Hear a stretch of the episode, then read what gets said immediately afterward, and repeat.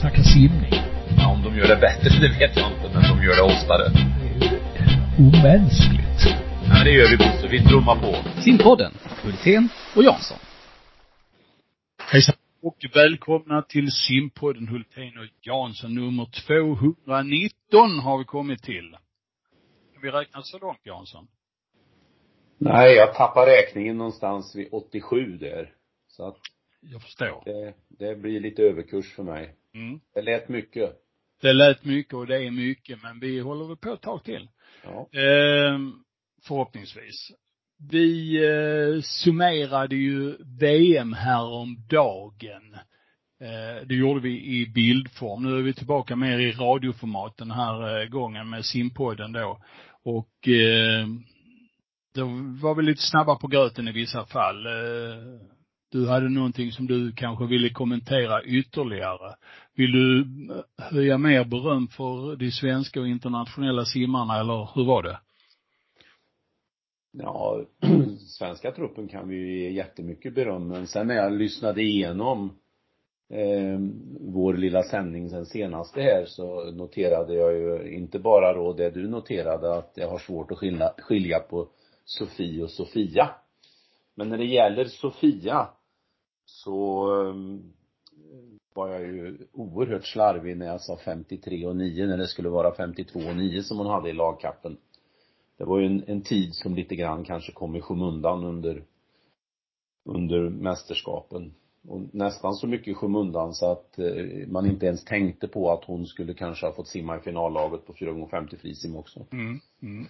Men, eh, nej men de var bra insats eh, utav de svenska, så det är roligt. Eh, jag menar, de gjorde ett bra OS 2021. Följde upp det med en fin sommar och sen nu det här mästerskapet så att eh, eh, ja, det var kul. Sen fanns det ju mycket annat godis då. Mm. Det fanns det. Eh, ska vi ta eh, det negativa först? Eh, och det är ett mejl som når mig precis i denna sekunden. Eh, faktiskt. Eh, där eh, jag fått meddelande om att en av de stora i svensk simning eh, avled igår kväll. Nämligen Per-Ola Lindberg. Eh, som var med och simmade lagkapp i början på 60-talet. Han deltog i OS 1960 och 64. Han var femma som bäst individuellt. Han var den första svensken eh, med scholarship i USA. Han var väl, kan man säga, den som banade vägen för allt och alla eh, i USA när det gäller svenskar. Vann amerikanska skolmästerskapen. Och eh, han eh, avled igår i sviterna efter en hjärtoperation. Och det eh, ska vi skriva om på Simma här under dagens lopp. Eh, frid över hans minne och vi ska komma ihåg honom som en av de riktigt stora i svensk simning. Någon kommentar där, Thomas? Du visste inte detta Ja. innan ju. Nej, det var, det var direkt information för mig också och eh, trist sådan förstås. Ja, en av de eh, största bilderna jag har i, i mitt, eh, såna här urklippsbilder från när jag var ung och simmade, det är då på Per-Ola efter att han har vunnit amerikanska skolmästerskapen och så har han en bensparksplatta och så står det på den Work and win om jag kommer ihåg rätt. Mm. Mm. Och den liksom, den har funnits med där hela tiden.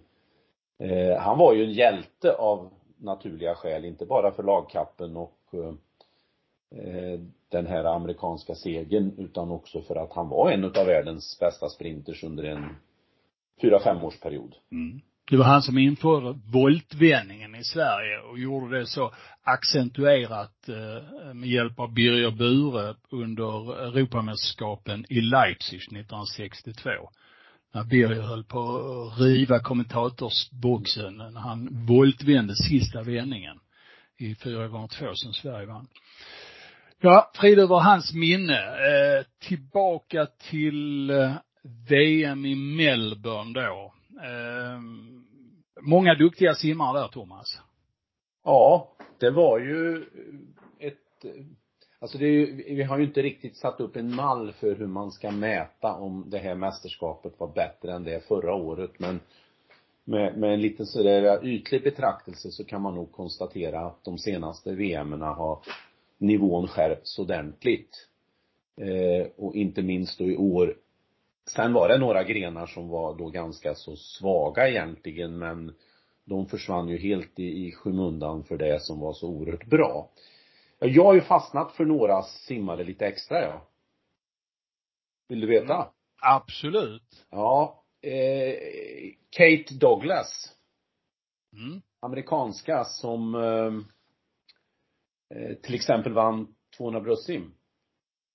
Till exempel ja. Ja, för att det andra exemplet är att hon eh, utmanade ju Katinka Hossus världsrekord på 200 medley. Och bara 36 hundradelar över. Och sen så lite i skymundan kan man säga simmade hon några lagkappslag för USA. Mm. Och gjorde det bra. Den spännande simmerska.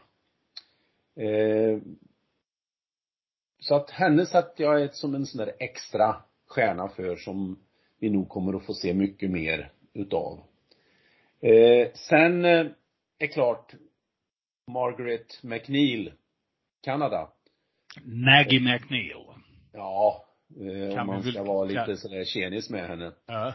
Eh, 50 rygg världsrekord, 100 fjäril världsrekord. Det skäms ju inte för sig. Nej. Och lite bra lagkappsinsatser förutom. Eh, två sim, bägge de här simmarna är ju, tycker jag, jätteintressanta och, och är mäktiga att se. Eh, både att de har eh, en, en bra strategi för sina lopp, eh, har bra avslutningar, så att eh, ja, det är de två eh, damnamnen. Mm. Vad har du för några damer? Ja, alltså Emma McKeon tycker jag.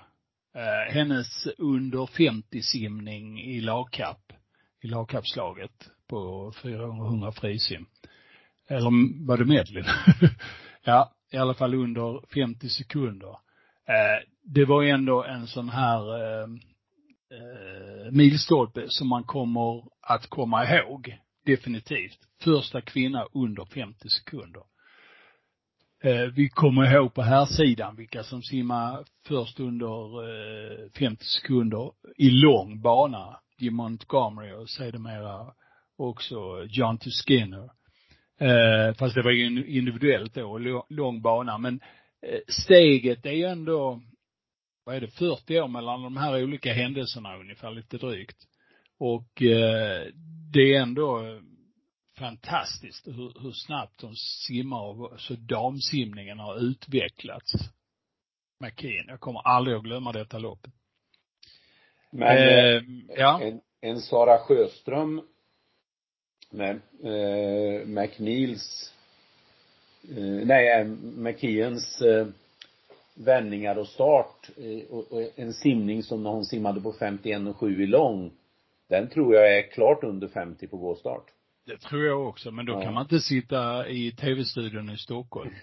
eh, om man vill simma under 50 sekunder. Så är det ju. Ja. ja men det var, det var, det är roligt när det passeras sådana här gränser. Absolut. Sun Woo-Wang, eh, sydkoreanen som vann 200 frisim och blev tredje man under 1,40 på 200 fritt. Det var också eh, en grabb som jag la märke till, eller en grabb som jag la märke till verkligen. Och sen så har vi en eh, simmare som eh, vi har gemensamt på här sidan. Det är Diaceto. Och jag vet inte vad du eh, reagerar allra mest för när det gäller honom. Jo, av, dels för att det har varit en liten resa för honom genom åren. Han har ju varit med några år nu. Och han har misslyckats på några utemästerskap eller på några delar utav utemästerskap. Eller långbanemästerskap. Eh, gör ju ett eh, 200 bröstsim eh, återigen som är där och nosar på tal om att klara eh, gränser, tvåminutersgränsen är väl bara 1900 delar ifrån världsrekordet till exempel. Och så hans 400 medley. Som ju också var imponerande. Så han, eh, han simmar, eh, jag gillar hans teknik också och det sätt han, han simmar på. Så att, eh, ja, det är bara att stryka under. Där jag sett då. Mm.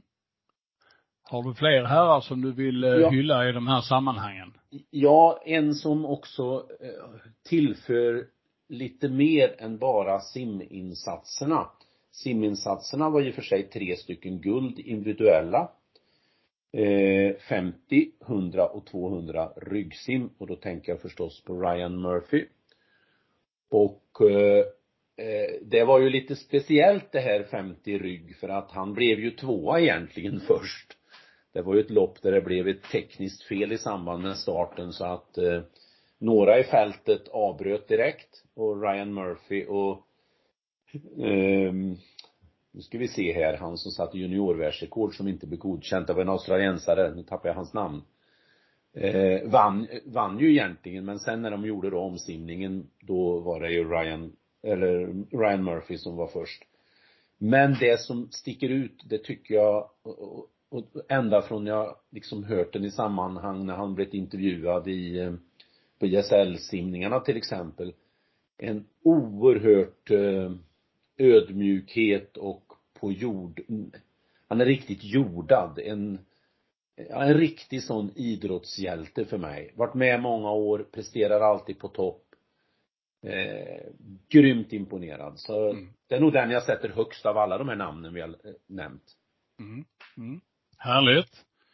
Eh, det var ju lite olika eh, framgångsnivåer på eh, länderna som var med på, på VM. Så är det ju alltid. En del lyckas och en del misslyckas. Och en del saknades. Vilka var det som saknades främst? Ja, eh, Ungern. Mm.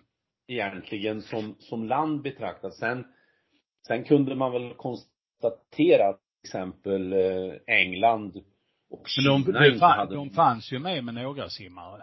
Ungern. Ja, de fanns med men de hade ingen fokus på det här mästerskapet. Nej. Även om, om de eh, tog väl två medaljer, England tror jag, och Kina tog väl ett par också. Men som truppen betraktat så var det ingen fokus. Och den känslan fick jag också när det gällde de tyska simmarna. Mm. De hade till exempel inte med sina duktiga långdistansare. Nej. Nej. Så de saknade jag lite granna och sen eh, kanske det var lite väl få länder som tog guldmedaljer, åtta stycken.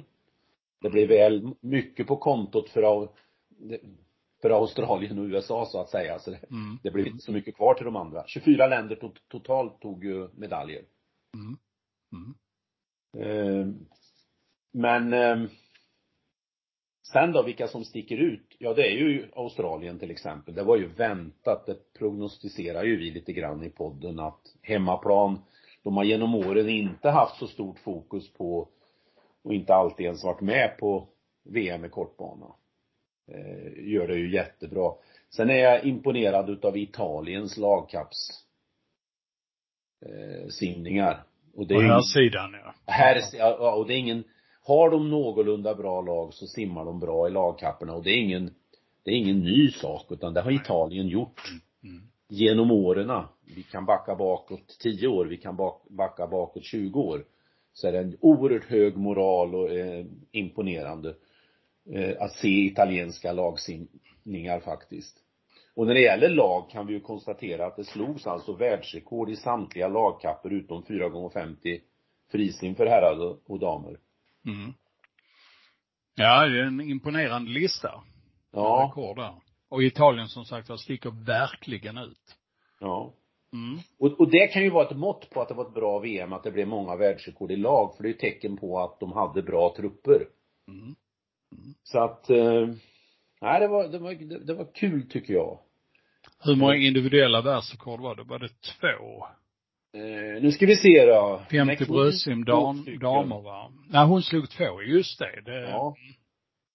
Eh, och sen Rota Meljotyte på 50 bröstsim i semifinalen. I semifinalen, ja. 29.37 va? Ja. Ja, så några hundradelar långsammare sen i mm. finalen. Men tre individuella rekord, eh, det är ju ganska ett, kan vi kalla det ett friskhetstecken eller? Eller är det tvärtom? ja men eh, alltså, jag har funderat lite grann på, är, alltså jag har en hypotes Bosse. Mm, bra. Min hypotes är då att långbanerekorden är bättre än kortbanerekorden. Mm. Och det grundar jag i följande. Dels att det har varit en, den äldre eh, historik på mästerskap i långbana. Eh, och så grundar jag det i att eh, de mästerskap som är i långbana har lite högre status hos många länder. Eh, jag tänker på OS och långbane-VM. Och om man då använder de mest, eller rekorden i lång bana som en mall för hur fort vi kan simma i kort bana. Då tycker jag det börjar bli lite intressant att fundera på eh, var det skralt att det inte blev världs, eh, fler världsrekord? Ja, på ett vis var det det, för att det visar ändå att eh, många var inte kanske i den form de var i när det var OS eller VM i, i eh, juni i år. För att man tjänar ändå så pass mycket på kortbana mm. i förhållande till långbana. Mm. Så det borde vara lite bättre i kortbana-rekorden. Mm.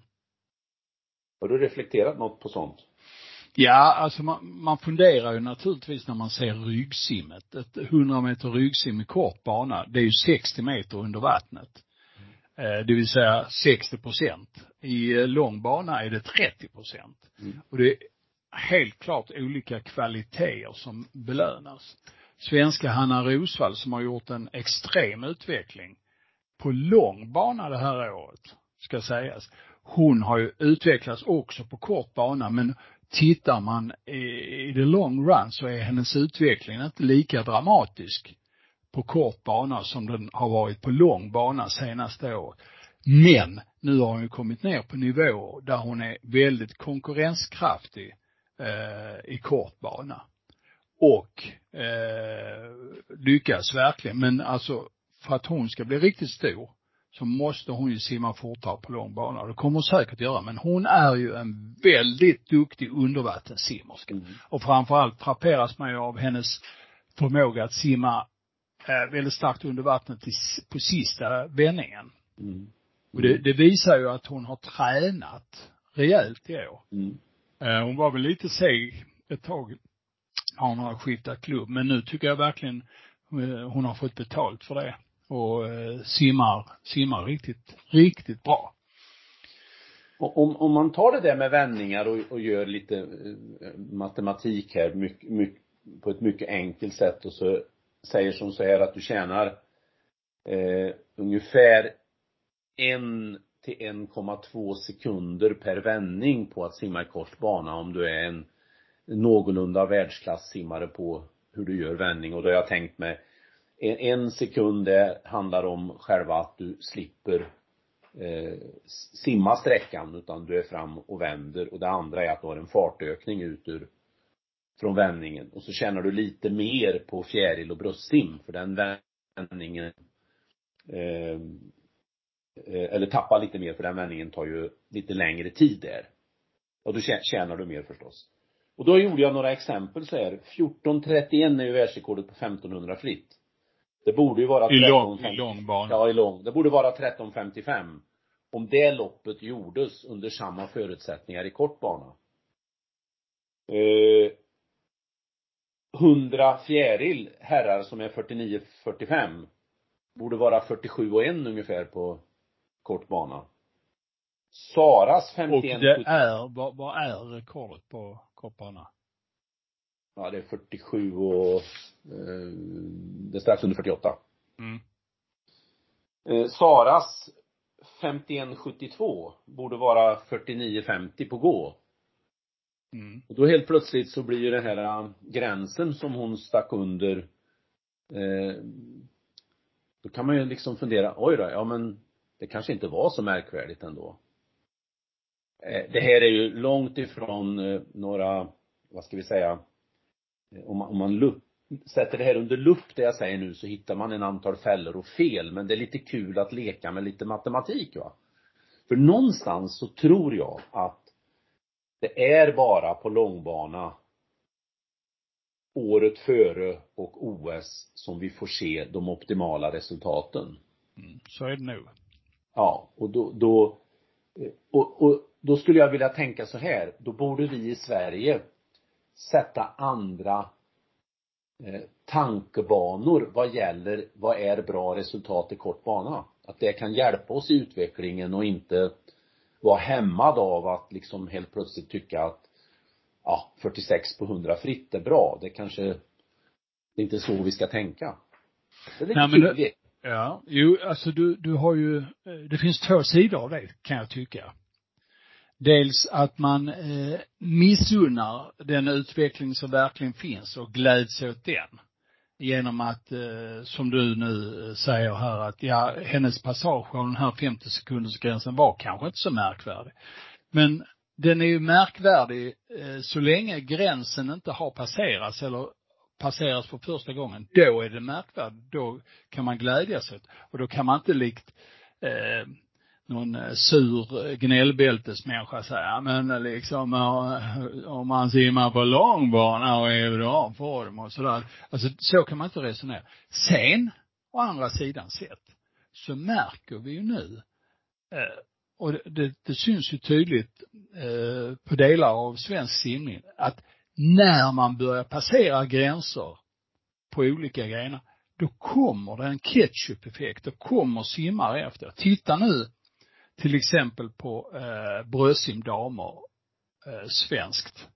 Nu har vi alltså tre stycken som gör två, är det tre stycken? Ja, tre stycken som gör 2,22 eller bättre på 200 Brösim. Den senaste månaden. Och det har ju inneburit någonting. Och de drar med sig så att 2.28, 2.27 tider är inte märkvärdiga längre. Eh, likadant på 100 bröstsim är det många som har kommit ner nu. Där är de ju ännu fler va, som är nere på 1,5, 1,6 och 1,3, 1,4. Och det är ju jätteroligt va. Ja, men det är ju självklart att det inte får vara någon skugga på de resultat som är, men men däremot att, att leka med siffror är ju, tycker jag, Absolut. lite kul va och ja. liksom, om jag då skulle sitta med någon talang och göra en långsiktig plan och fundera på vad, vad, hur fort man kan simma framöver så är det klart att eh, det är ju bra att man då inte själv är instängd i ett rum där man inte ser möjligheterna. Mm. Så det, är, det, du kan ju vända på det att det är ett positivt sätt att se på möjligheterna. Absolut. Vi skulle ju egentligen vilja att grabbarna eh, hänger på i det här läget nu och får chansen också att hänga på. Eh, jag tyckte Isak Eliasson var alldeles för ensam för att simma eh, nere i, eh, i Melbourne. Jag, jag hade ju velat ha med både Björn Selig och Robin Hansson, Viktor Johansson och helst någon till. Så de hade fått simma lagkappslag fyra gånger två till exempel och fått chansen att simma fort där. Och 1.45 är ju egentligen inte mycket, vi behöver ha siste man på 1.45 nu för att vi ska vara slagkraftiga. Ja, de som vann snittade ju 1.41. Ja, precis. Och det är ju 16 sekunder bättre än det svenska laget om vi snittar 1.45. Så visst, vi, vi måste flytta gränserna. Mm. Definitivt. Både mentalt och, och rent eh, eh, fysiskt i verksamheten.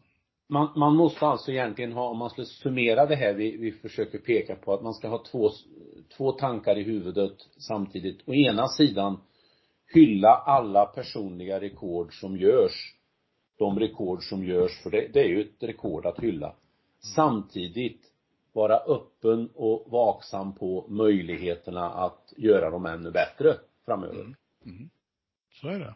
Ja, och det är ju mycket prat om om det här med att kicka under vattnet. Och det, det tror jag en del har missat, att det faktiskt är en del i världseliten som har gjort medvetna val att eh, inte kicka så mycket därför att de kickar inte nog fort i förhållande till simningen och när man lägger till då effekten av att du tappar lite syre och eh, för det kräver oerhört mycket med tanke på att du ska jobba med, med bål, eh, eh benmusklerna och så vidare.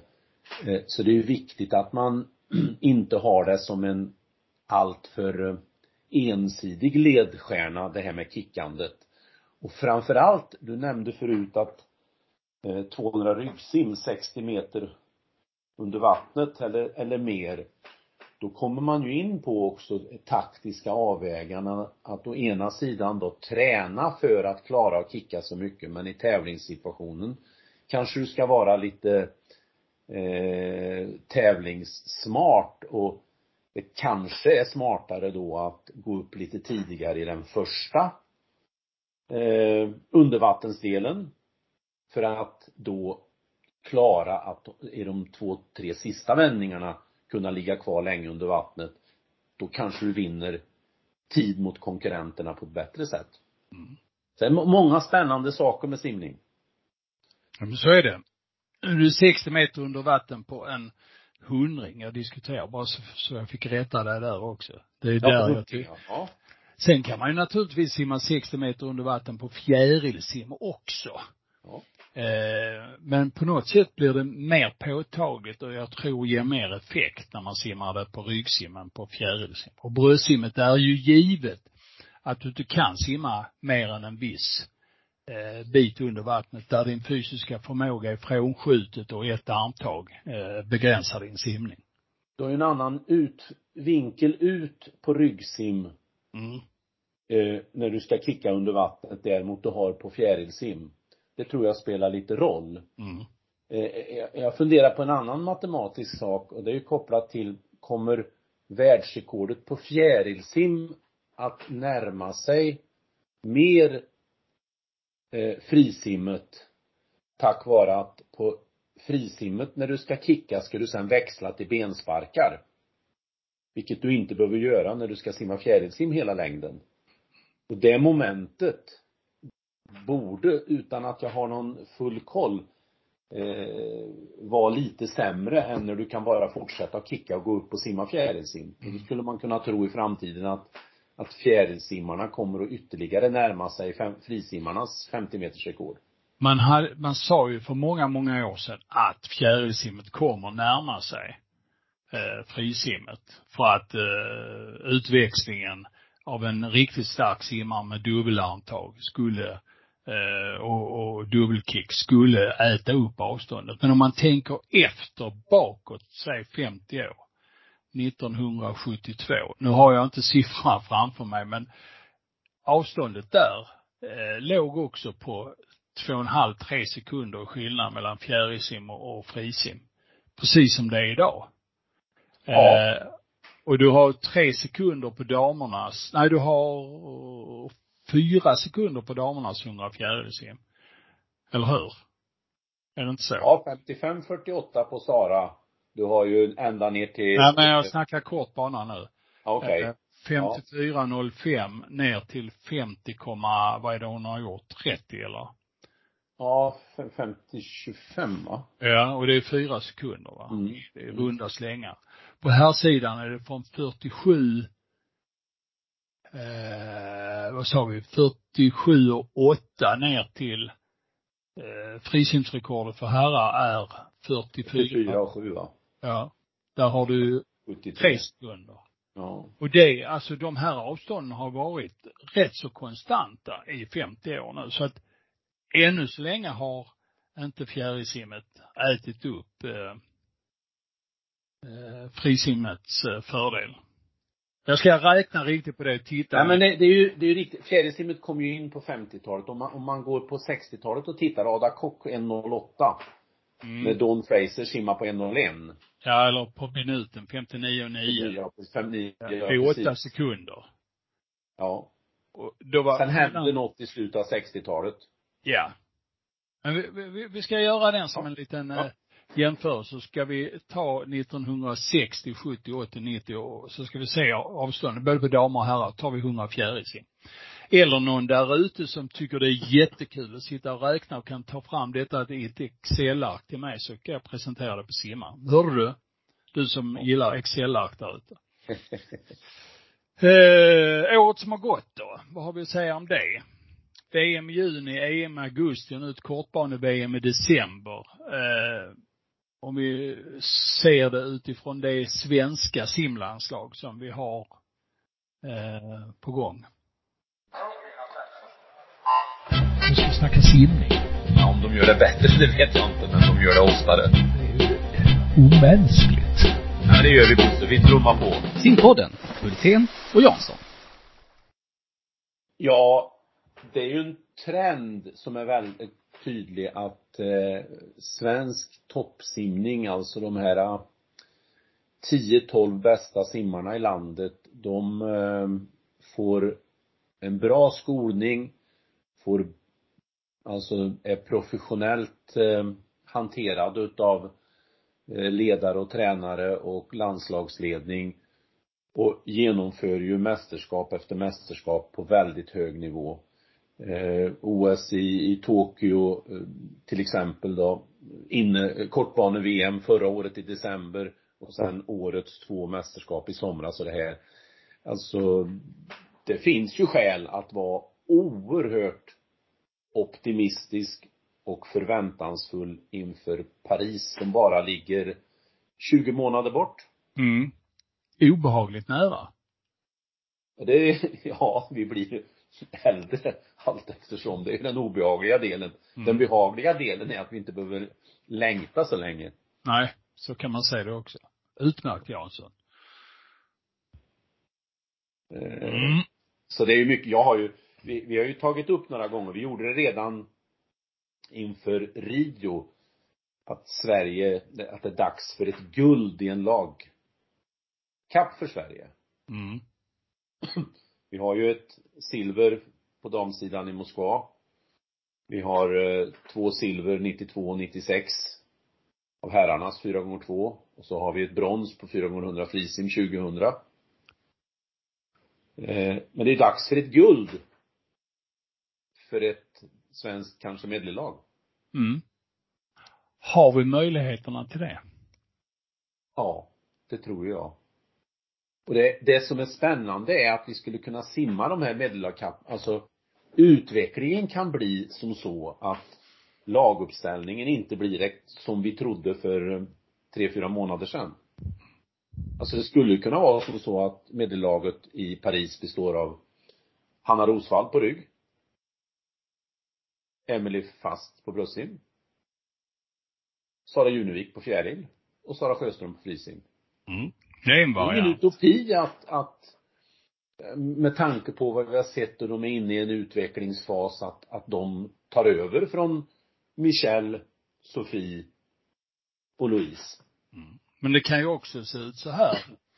Att du kör Michelle på ryggsim, Sofie på bröstsim, Louise Hansson på fjärilsim och Sara på frisim. Det är väl det som egentligen vi har tänkt lite ja, det är ju, det är ju standard.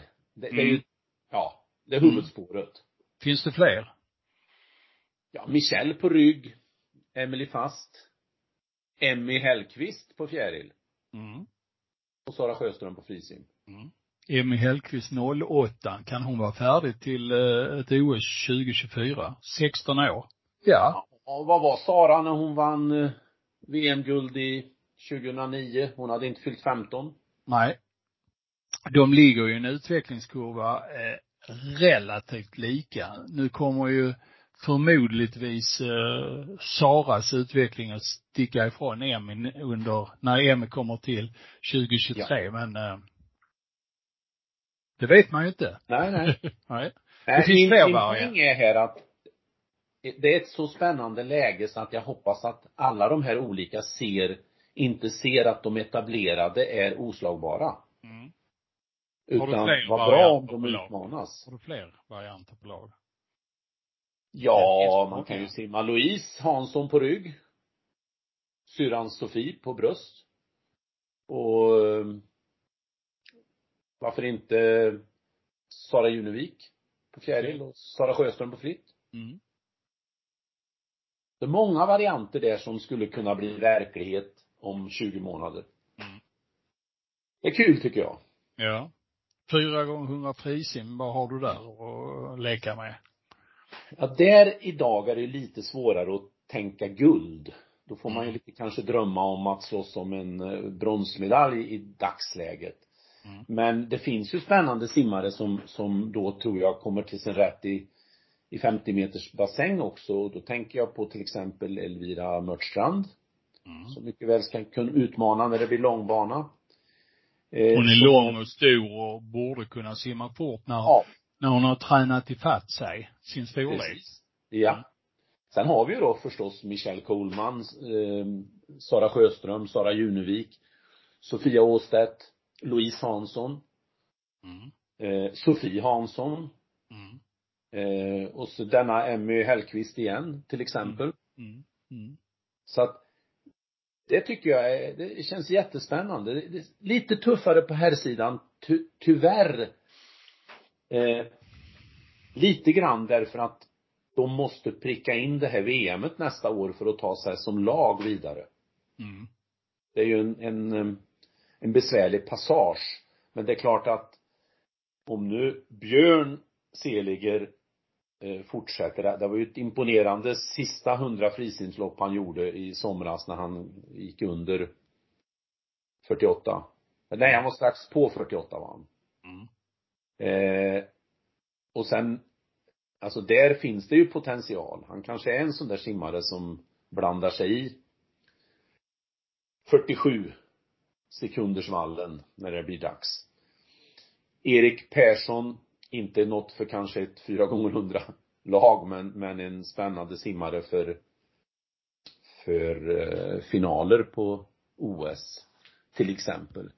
Men eh, Robin kanske den som var en liten besvikelse under sommaren lite grann. Om man nu får säga så med tanke på den fina karriär han har haft förut. Mm.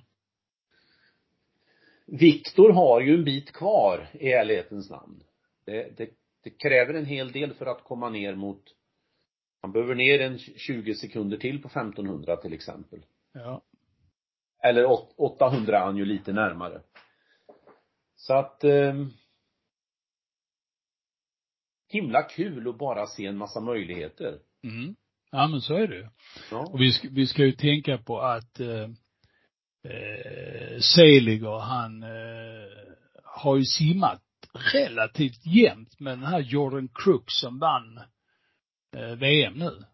Ja, jag tror de på hundradelen var lika. Ja, det är- ja. ja. det är jätteliten skillnad. Ja, så att eh, det finns anledning att tro att eh, han inte ska behöva kasta någon yxa i någon sjö någonstans. Definitivt Nej, gud, inte. Det ska bli spännande att se hur, hur den utvecklingen står sig. Eh, det var ju så att Crooks, han vann ju, ska vi se, ja, Han vann ju 50 fritt nu. så var det ja. Han vann Ja. 50 fritt ja. Hade 20.46 i finalen. Ja, så var det. Eh, Mm.